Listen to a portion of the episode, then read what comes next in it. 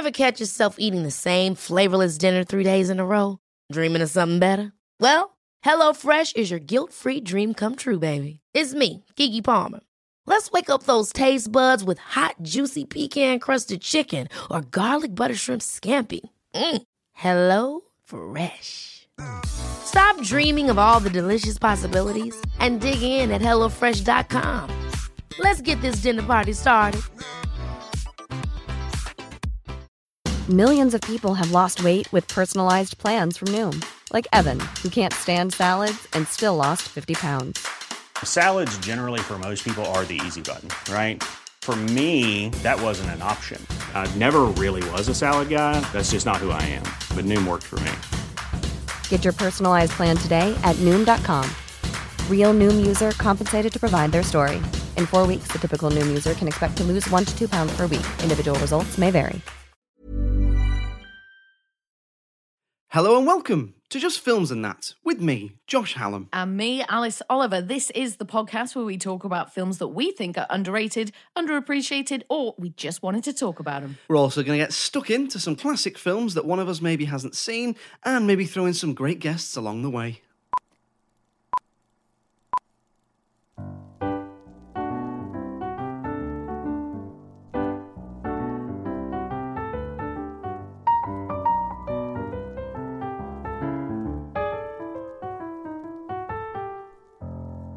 So we'll start with a random question as we do every week. Alice, what is the worst weather, or what is your least favourite weather? So the one that I find does really affect me a lot and makes me a little bit frustrated, and I didn't really notice it until I got a job that involved tons of driving. But you know, in the winter, so it's when it's just rained and then the sun comes out, so you've got that low down sun that just completely blinds you. And because it's just rained, you've got that thin layer of water on the roads that then reflects the sunlight into your eyes. So you've got the sun blinding you from above and then the road blinding you from below. And obviously this has always been a problem, but it wasn't until I became a journalist, when I'd spend like so much time on the road, that I was like, oh my God, this is hell on earth. Yeah. So, I mean, sunglasses, absolute must, but there'd be days where I'd forget my sunglasses, like in the middle of December or whatever, and I'd be like, oh my God, this is horrendous. Like, you're in the slow lane doing 55 because you're like, I'm going to crash. But yeah, no, I find that's the most annoying one. What about you? What would you call that sort of weather? Just like winter sunshine, I guess, isn't it? Do you know what it is? It's like, it's rainbow weather, isn't it? It's like when it's a bit of mist and it's the fine rain that soaks you through. Remember that from 1997, that joke. But still going. It's still going. Fine rain that soaks you through. But and then it's like when a rainbow comes out in it, when it's like misty and it's sunny as well. It's that sort of thing in it. I know what you mean. That is a nightmare. It is scary when you're on the motorway or just driving in general. And it's coming from everywhere, and then even if the sun's behind you, you don't get a break because then the sun shines off the back of the car in front of you, and it's like, oh my God, I cannot see a bloody thing. But and it's a shame as well because I love a good rainbow. Like, I'm always happy when I see a rainbow in the sky. Who doesn't? What's yours? So mine is probably when it's really windy. Oh yeah, I don't know what it is. Blows your hair everywhere. Yeah, that's it. This hair requires a lot of maintenance, and a little bit of wind. No, do you know when I just feel like when it's windy, everything's really hard to do. You can't do it. You know, if you like get out the car and you've got shopping and you're like blowing everywhere, or taking the bins out, blowing everywhere, walking to work. So I cycle to work, and it's like cycling. I've been cycling in the wind, and I genuinely have thought I'm gonna pass out. Mm-hmm.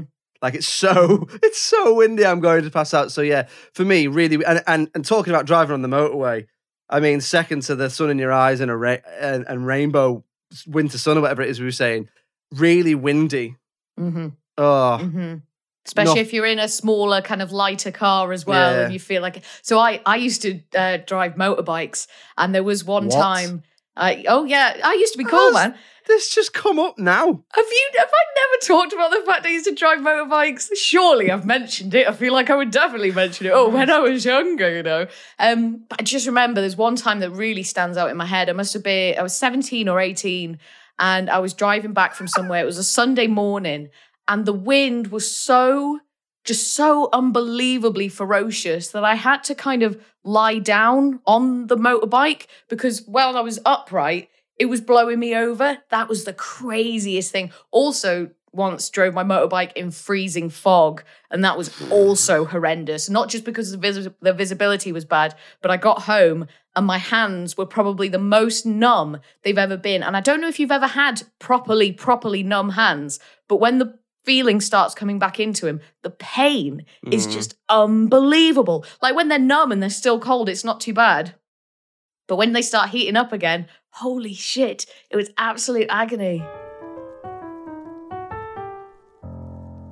So we'll move on to talking about this week's film, which is Gentlemen Prefer Blondes from 1953. So if you haven't had a chance to see it in the 60-odd years since it was released, then spoilers. So Alice, you picked this one. It's another classic film, as you said last week. So what's it about and why did you pick it?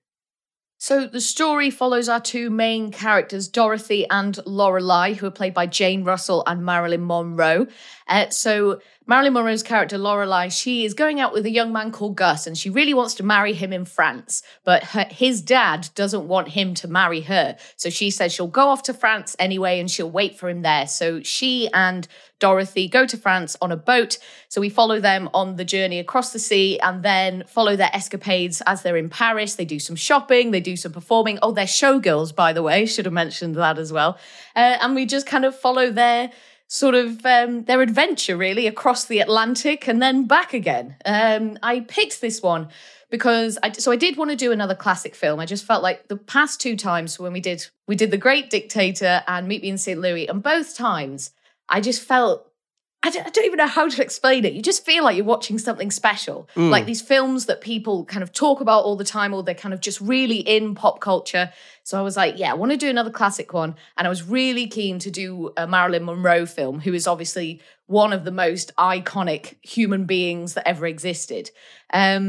And I nearly picked Some Like It Hot because I had seen that one before and I really enjoyed it. But I thought, no, I should pick one that I haven't seen. So that's why I went with Gentlemen Prefer Blondes. Josh, had you seen this one before?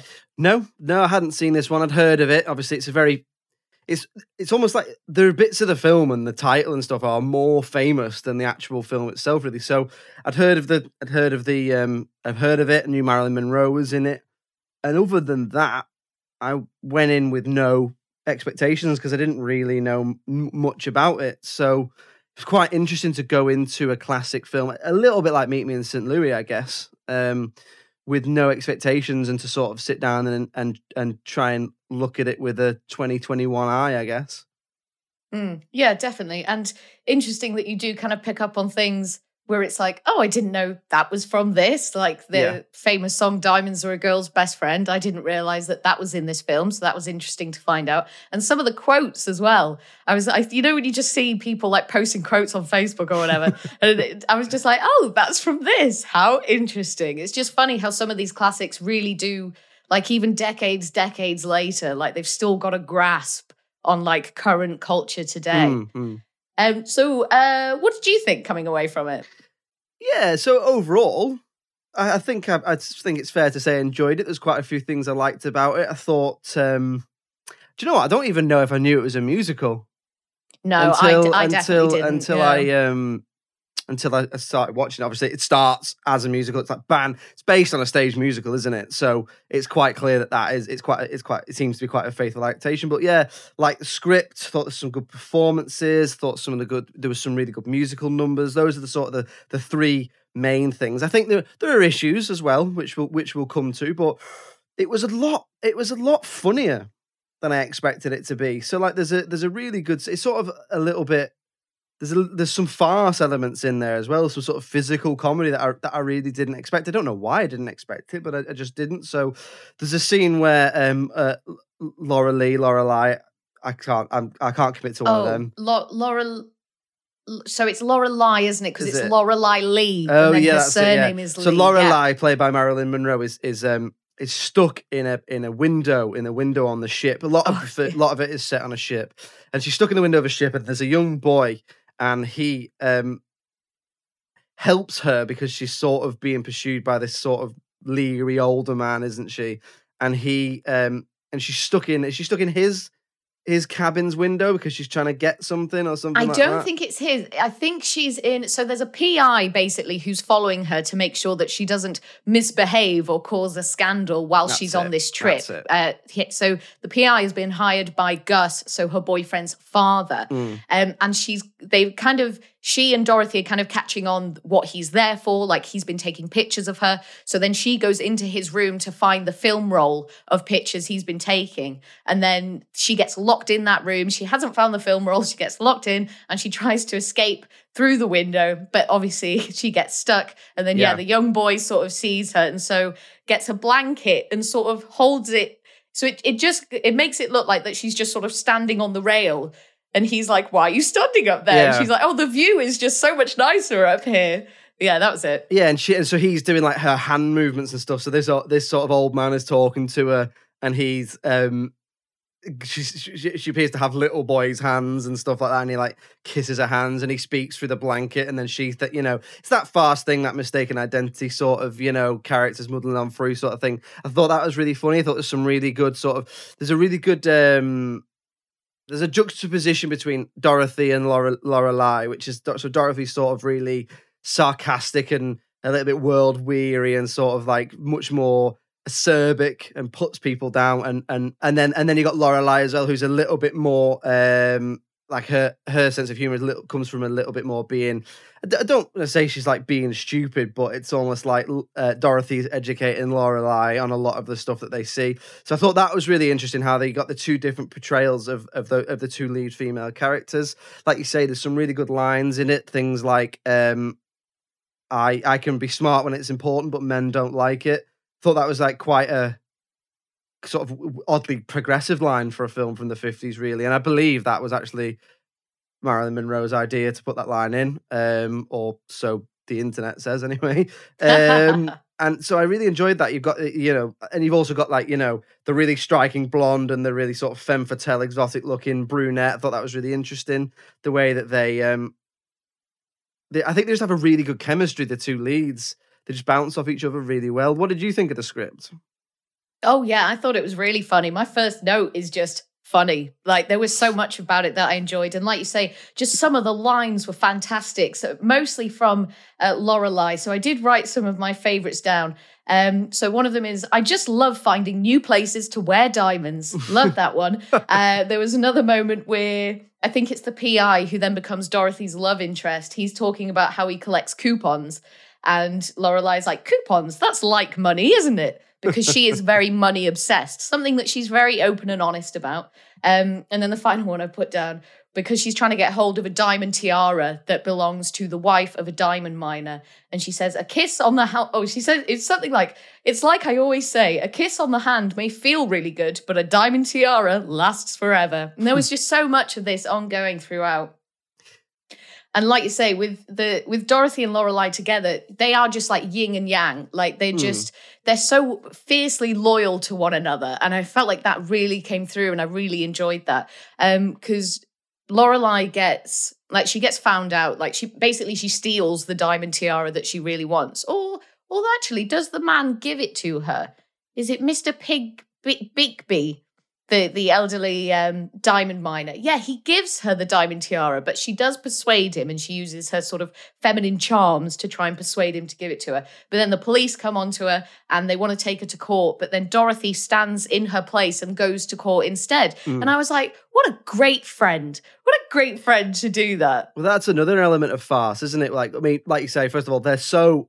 I think the word I was looking for when I was trying to describe the juxtaposition between them is they're so likeable. They're really likable characters, but that scene at the end where Dorothy is pretending to be Lorelei, that's like your classic farce thing, isn't it? Dressing up as another character and pretending to be them and doing an impression of them and all that sort of stuff. And I love that. I thought that was hilarious. That was really, really funny. Oh, yeah, it was a great moment. I thought Jane Russell was just fabulous, and I have no idea who she is. It's so strange. Like Marilyn Monroe, we all know, the image, the voice, everything. And Jane Russell, I was like, I have no idea who this person is, but I thought she was wonderful, just brilliant to watch and a brilliant actor.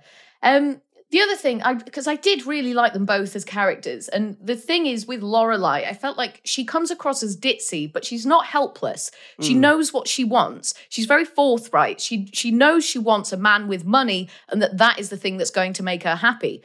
And that's fine. Like, she knows that's what she wants and she's being very obvious about that.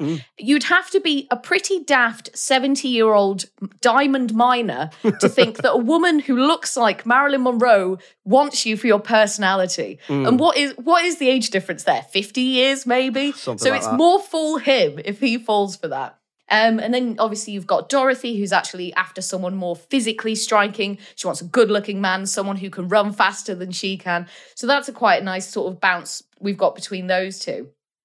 I liked as well that you kind of get equal parts male gaze and female gaze. Yeah. Obviously, it's all about Dorothy and Lorelei. They look wonderful. They wear some amazing outfits. But then for a good sort of section, you've got the male Olympic swim team, who are completely topless. I think they're wearing just like these little short trunks, and they do like a whole dance routine where Dorothy's character walks among them and she's standing up and they're lying on the floor. They're doing all this acrobatics and stuff, but she was like completely in control of that sort of scene and of that situation. Yeah, I really enjoy, not just little shorts, skin-coloured shorts as well. So it literally looks like they're Billy Bollocks at certain points, doesn't it?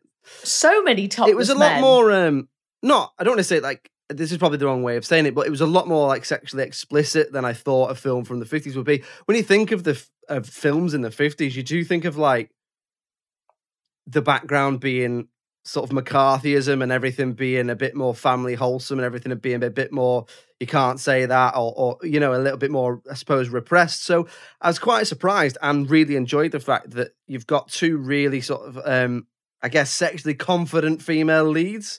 And like you say, you got, you know, topless men and all that sort of stuff. I didn't expect that. I thought it would be a little bit more, not family friendly or wholesome, because it's not like, you know, it's not, there's no sex in it or anything like that. But I was quite surprised at how much that was a part of it and how much I enjoyed that.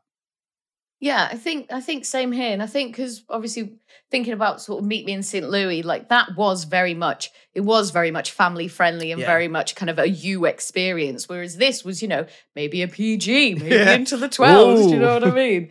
But no, yeah, good that we got kind of both sides of it. And there's a moment where Lorelei and Dorothy are about to board the boat across the Atlantic to France, and the Olympic team see them for the first time, and they all kind of like, you know, bend over, sort of eyes popping out of their head like, oh my God, who are those women? Kind of just like really kind of lechy, leery guys. But it doesn't faze the women at all. Like they're just so confident in themselves. And like, even when they are sort of, if they are being kind of sexualized and whatever, they just kind of take it in their stride and they don't let it affect them. They just kind of deal with it. But they are showgirls, so I suppose they are used to that. Like they're used to dancing on stage, wearing maybe not very much clothing for probably predominantly male audiences. But they just take it. They just take it on the chin. I really liked them. I thought they were two really great characters. They were. They were so likable. They were. It's yeah, they were just, like you say, really confident, and that made them likable. So, but that's not what I have to be honest. It's not. I don't know if it's not what I expected, but it surprised me considering where it from the decade it came from. I guess. No, but yeah, definitely. But obviously, Marilyn Monroe, I guess, was or maybe still is a sex symbol, isn't she? Like she is, she was like the pin-up girl, the sex symbol, isn't she? She's the blonde bombshell you think of. Wasn't she the first? Like, wasn't she the first centerfold for Playboy or something like that? I imagine she must have been something like that, yeah. I mean, like when you think of, you said to me, name a sex symbol, or perhaps name a female sex symbol, it'd be Marilyn Monroe would be the first one I'd think of. Yeah, yeah, definitely. So it's interesting, like, because I didn't think to consider that when going into the film. But obviously, I guess maybe that's more sort of what she was known for. So Marilyn Monroe's... So I don't know if you noticed, but her eyebrow game, right? So not the way her eyebrows looked, but the way she used them when she speaks. So they were just so animated. She did really good sort of single eyebrow, you know, like The Rock. Can you smell what The Rock is cooking? Type eyebrows. And they would sort of be dancing. And I was like, that's really interesting what she's doing there, sort of from a performance point of view. Because I guess I kind of just expected her to be you know, because when you're on camera or whatever, you need your face to look a certain way. The more you move your face, the more it wrinkles, the less flattering it becomes. But she was much more animated than I thought she was going to be. Well, I guess she was that sort of, like we've said, she's that original sort of almost blonde bombshell, like almost cartoony.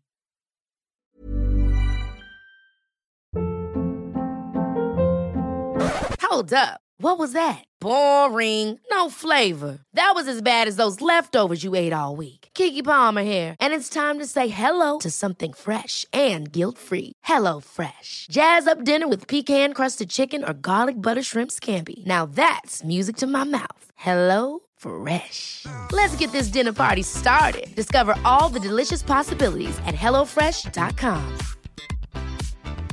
Hiring for your small business? If you're not looking for professionals on LinkedIn, you're looking in the wrong place. That's like looking for your car keys in a fish tank. LinkedIn helps you hire professionals you can't find anywhere else, even those who aren't actively searching for a new job but might be open to the perfect role. In a given month, over 70% of LinkedIn users don't even visit other leading job sites. So start looking in the right place. With LinkedIn, you can hire professionals like a professional. Post your free job on linkedin.com/achieve today. Millions of people have lost weight with personalized plans from Noom. Like Evan, who can't stand salads and still lost 50 pounds. Salads generally for most people are the easy button, right? For me, that wasn't an option. I never really was a salad guy. That's just not who I am. But Noom worked for me. Get your personalized plan today at Noom.com. Real Noom user compensated to provide their story. In 4 weeks, the typical Noom user can expect to lose 1 to 2 pounds per week. Individual results may vary. Wow. Nice. Yeah. What you're hearing are the sounds of people everywhere putting on Bombas socks, underwear, and T-shirts made from absurdly soft materials that feel like plush clouds. Yeah, that plush. And the best part? For every item you purchase, Bombas donates another to someone facing homelessness. Bombas. Big comfort for everyone. Go to bombas.com/ACAST and use code ACAST for 20% off your first purchase. That's bombas.com/ACAST. Code ACAST. That cartoony type character where the character she plays and the persona of the actress, her as a product, if you like, they go hand in hand. So when you think of Marilyn Monroe, you don't really think of like one performance, because she did what she did very, very well. And that sort of wide-eyed gaze, like you say, moving the eyebrows must have been part of it. I can't imagine there's many other podcasts that have compared Marilyn Monroe to The Rock. Oh, I mean, well, you heard it here first, ladies and gentlemen. So, obviously, it's a musical. What do you think of the musical numbers? Brilliant. Yeah. Loved them all. Thought they were real toe tappers. I think, like I said before, didn't know that Diamonds Are a Girl's Best Friend came from this film. But yeah, they were all great. There wasn't too many of them. They weren't too long. I feel like sometimes musicals can overdo it. But with this, I feel like it just struck the perfect balance between action and musical numbers. And they always, there was one, I believe, after, so when Gus finds out that Lorelei has been not cheating on him, but has been sort of wooing this older gentleman because of his diamonds and because of his wealth, he cuts her off financially. So then she and Dorothy are stuck in Paris with no money. So they go to this cafe and there's a musical number there. That one I felt the most kind of out of place and was a bit like, I suppose I didn't enjoy that one as much. But apart from that, really great. Because it was usually when they were performing on stage doing one of their shows, or there was a great one where they have that party towards the near of the film just after they've boarded the boat, and Dorothy invites the whole Olympic swim team back to her room, as well as some like various other people, because she's just a fun-loving girl. And then another one when she's, you know, when they're doing their training and they're all topless and Dorothy's walking around them.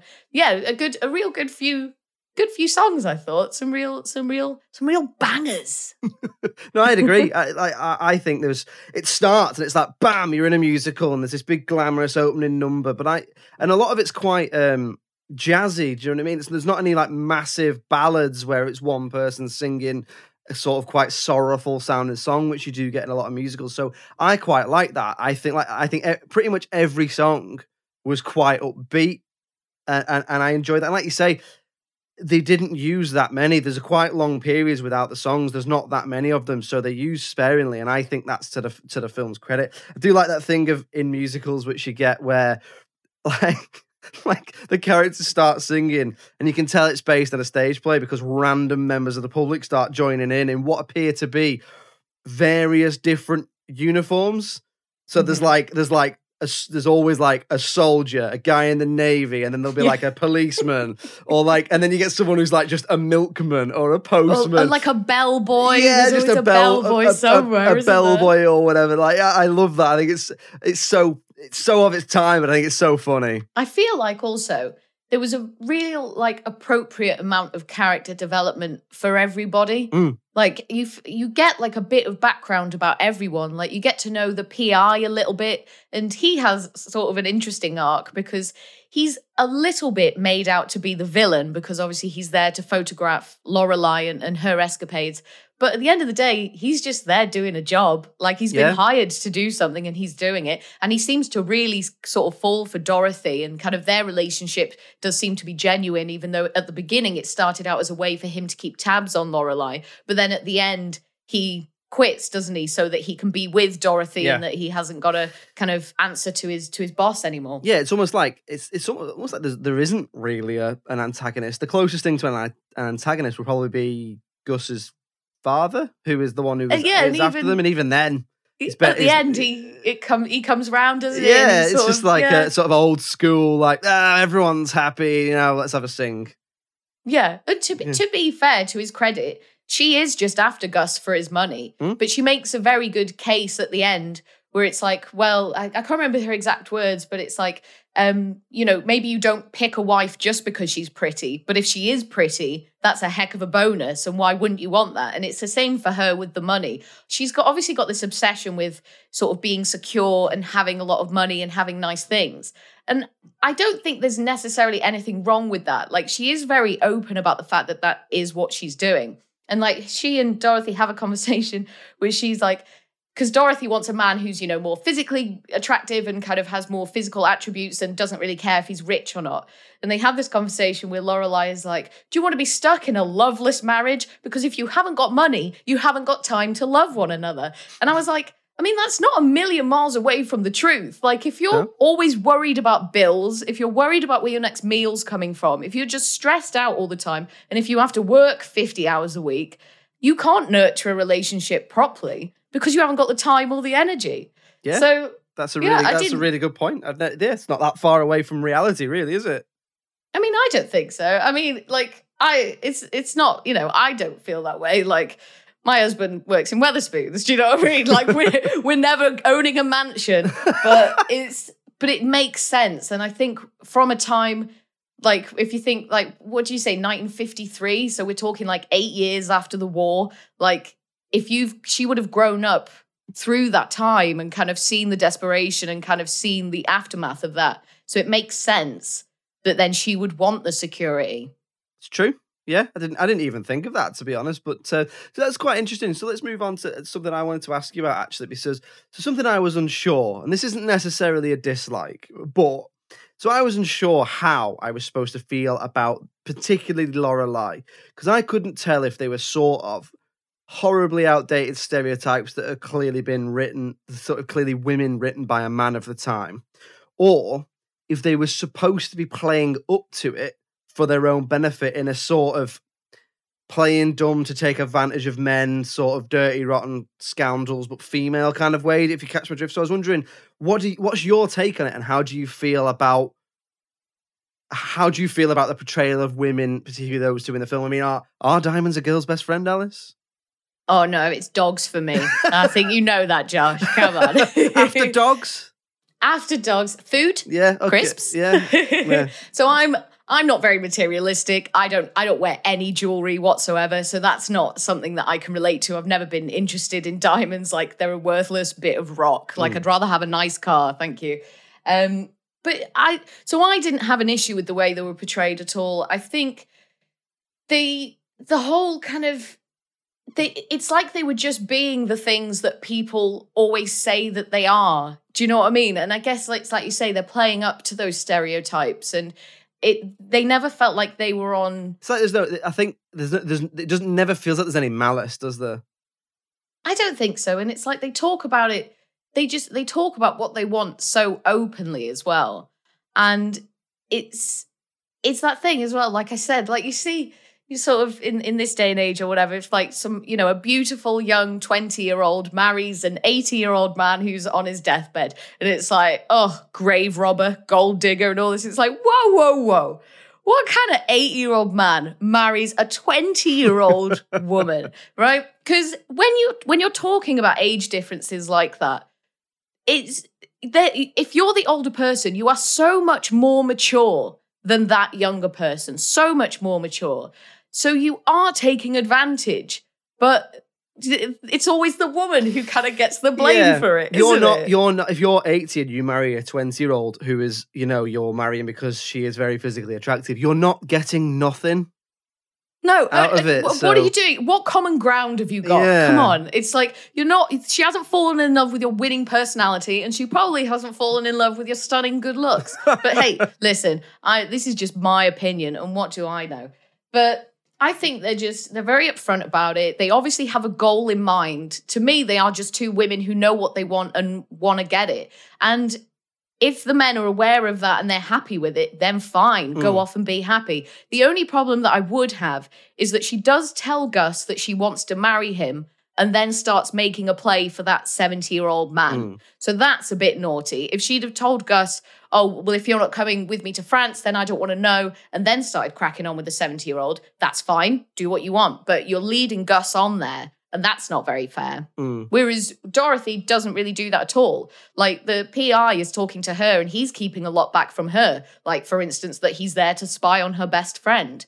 But they she doesn't really hit on anyone else. Like, she has those moments with the Olympic swim team, but we never really get any further than kind of just chatting, do we? He's the PI whose name escapes me. He's the only one that she has like a close relationship with. She seems to spend a lot of the film sort of looking out for Lorelei, doesn't she, rather than anything else. But no, I completely agree. So would you say it's more the film's portrayal of women is more empowering than it is stereotypical or critical?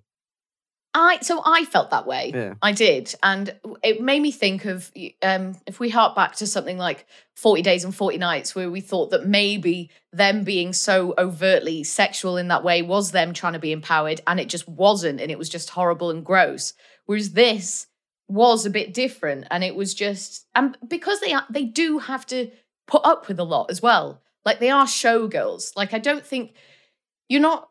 You know, little girls don't dream of being showgirls when they're older. You know, it's not, I can't imagine, obviously I can't speak for anybody, I can only speak for myself, but it's no one's dream to be leered at by men for a living. It's not the nicest feeling in the world. So they're doing that, and they do get sort of not sexually harassed, but like men are always leering at them, men are always gawking at them.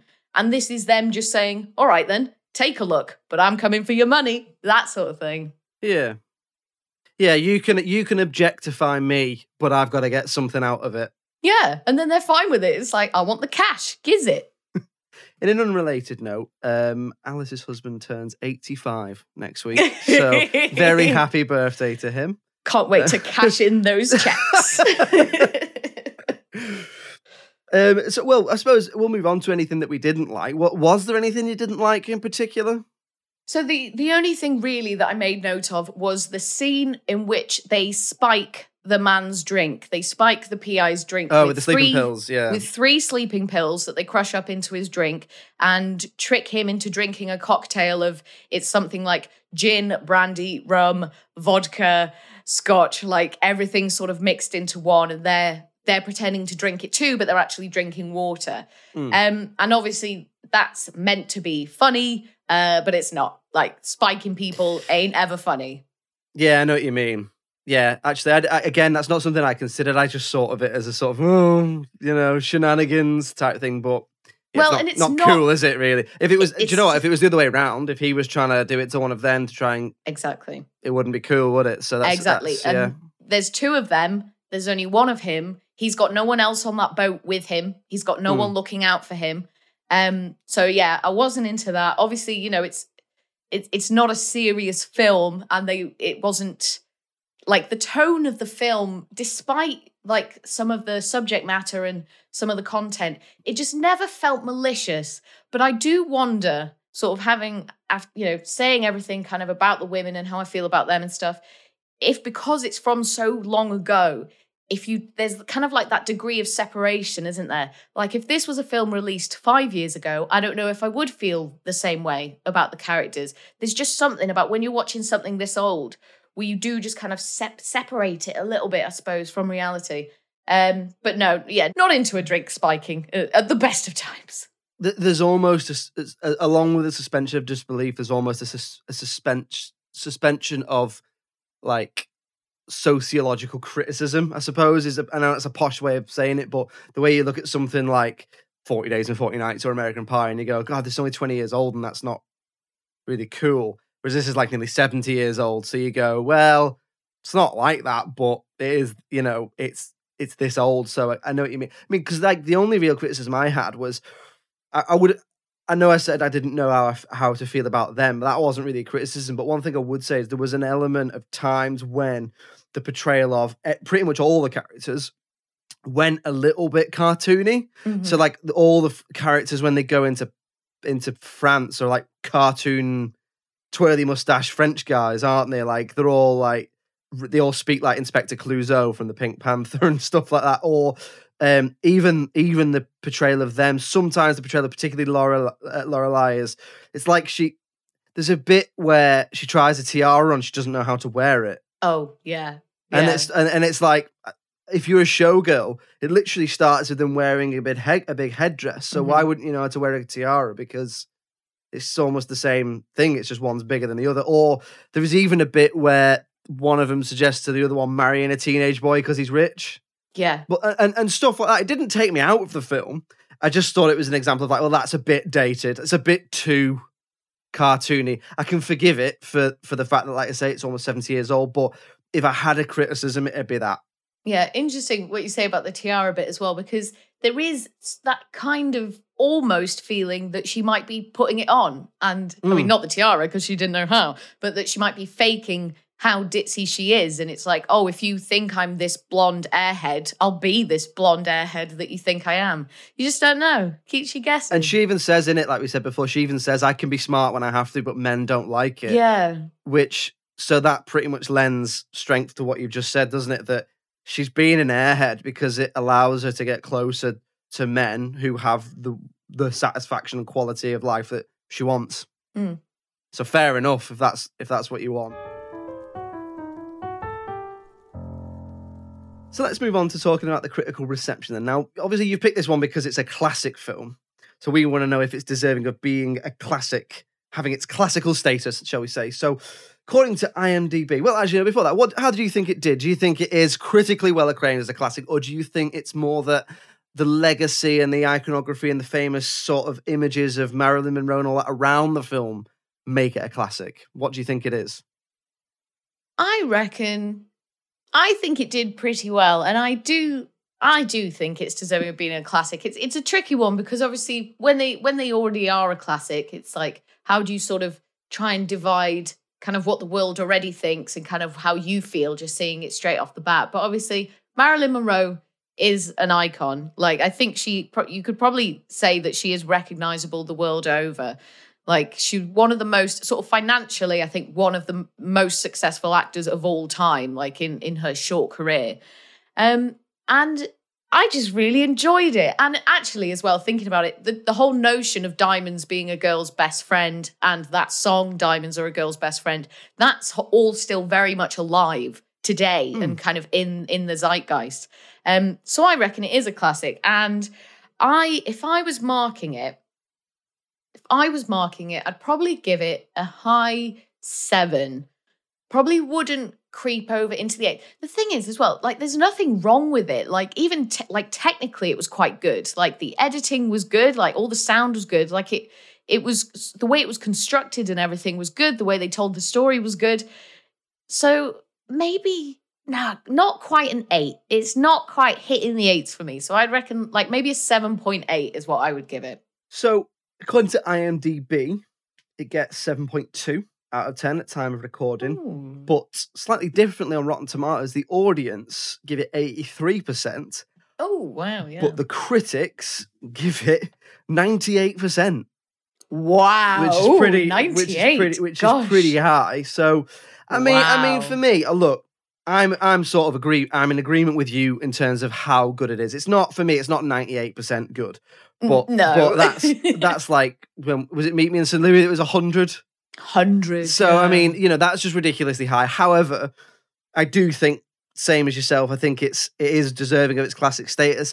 I mean, it's not one that I myself would be in a massive rush to watch again. That's not because of any criticism with it. It's just it didn't hit home with me. I can't really put my finger on what it is that wouldn't make me watch it again. It might just be, I don't know, maybe it's the whole thing about being unsure of the depiction of those two as leads, or it might just be that it's older and it's just not something that I'm interested in. But I'll give it the benefit of the doubt when it comes to the portrayal of the lead characters, because their sort of chemistry and their charisma really does take it through. I think, to be honest, it deserves to be a classic because of just how iconic it is. I mean, the Diamonds Are a Girl's Best Friend scene, I mean, straight away you think of Material Girl by Madonna, which is obviously the music certainly. Video is you know, it's a parody of that, it's a tribute to that. And like you say, it's, regardless of the fact it's a little dated at points, it's proper old school Hollywood glamour. And I think it's probably I think it's iconic outside of the film. I think it's more, it's like more associated with its own legacy, like things like Material Girl. So the film itself was fine, but the iconography and the things that everyone remember, its legacy, like I've said, are what make it classic. Marilyn Monroe, Diamonds Are a Girl's Best Friend, all that sort of thing. Yeah, it's when the things kind of seep through over the decades, like with The Great Dictator and his speech, and how that is still used today. I think as well, with Jane Russell and Marilyn Monroe together, they had such gravitas on screen. I just thought they just brought something, I guess the star quality or that star power when they were together. And then when I think about kind of what life would have been like for women in the 1950s, like probably not that great. Like I think it was still legal to rape your wife in those times. It was still very much, you're a housewife, like you're going to stay home and not get a job. And then here's these two women who just kind of come out, tell the world what they want, and then go and get it. So there we go, another classic film done, and another classic film deserving of its status, shall we say. Oh, yeah, definitely. I think if you can still see its influences today, then it's definitely deserving of a classic status. So, Josh, what are we going to be watching for next week? Next week, we're going to be watching a film called Happy Go Lucky, which is a Mike Leigh film. Oh, interesting. I don't think I've seen that one. Okay, fun. So, yeah, there you go. Tune in next week for Happy Go Lucky. Do feel free to give it a watch and listen along with us. We'd like to hear from you as well. If you could get in touch with us, it's Just Films and That Pod on all the old social media. Our website is justfilmsandthatpod.com, and the email address is filmsandthatpod@gmail.com. Well, we'll see you next week for Happy Go Lucky. Alice, thank you very much for joining me as ever. Thank you, Josh. Pleasure as always. And it's goodbye from me. Cheerio. Bye.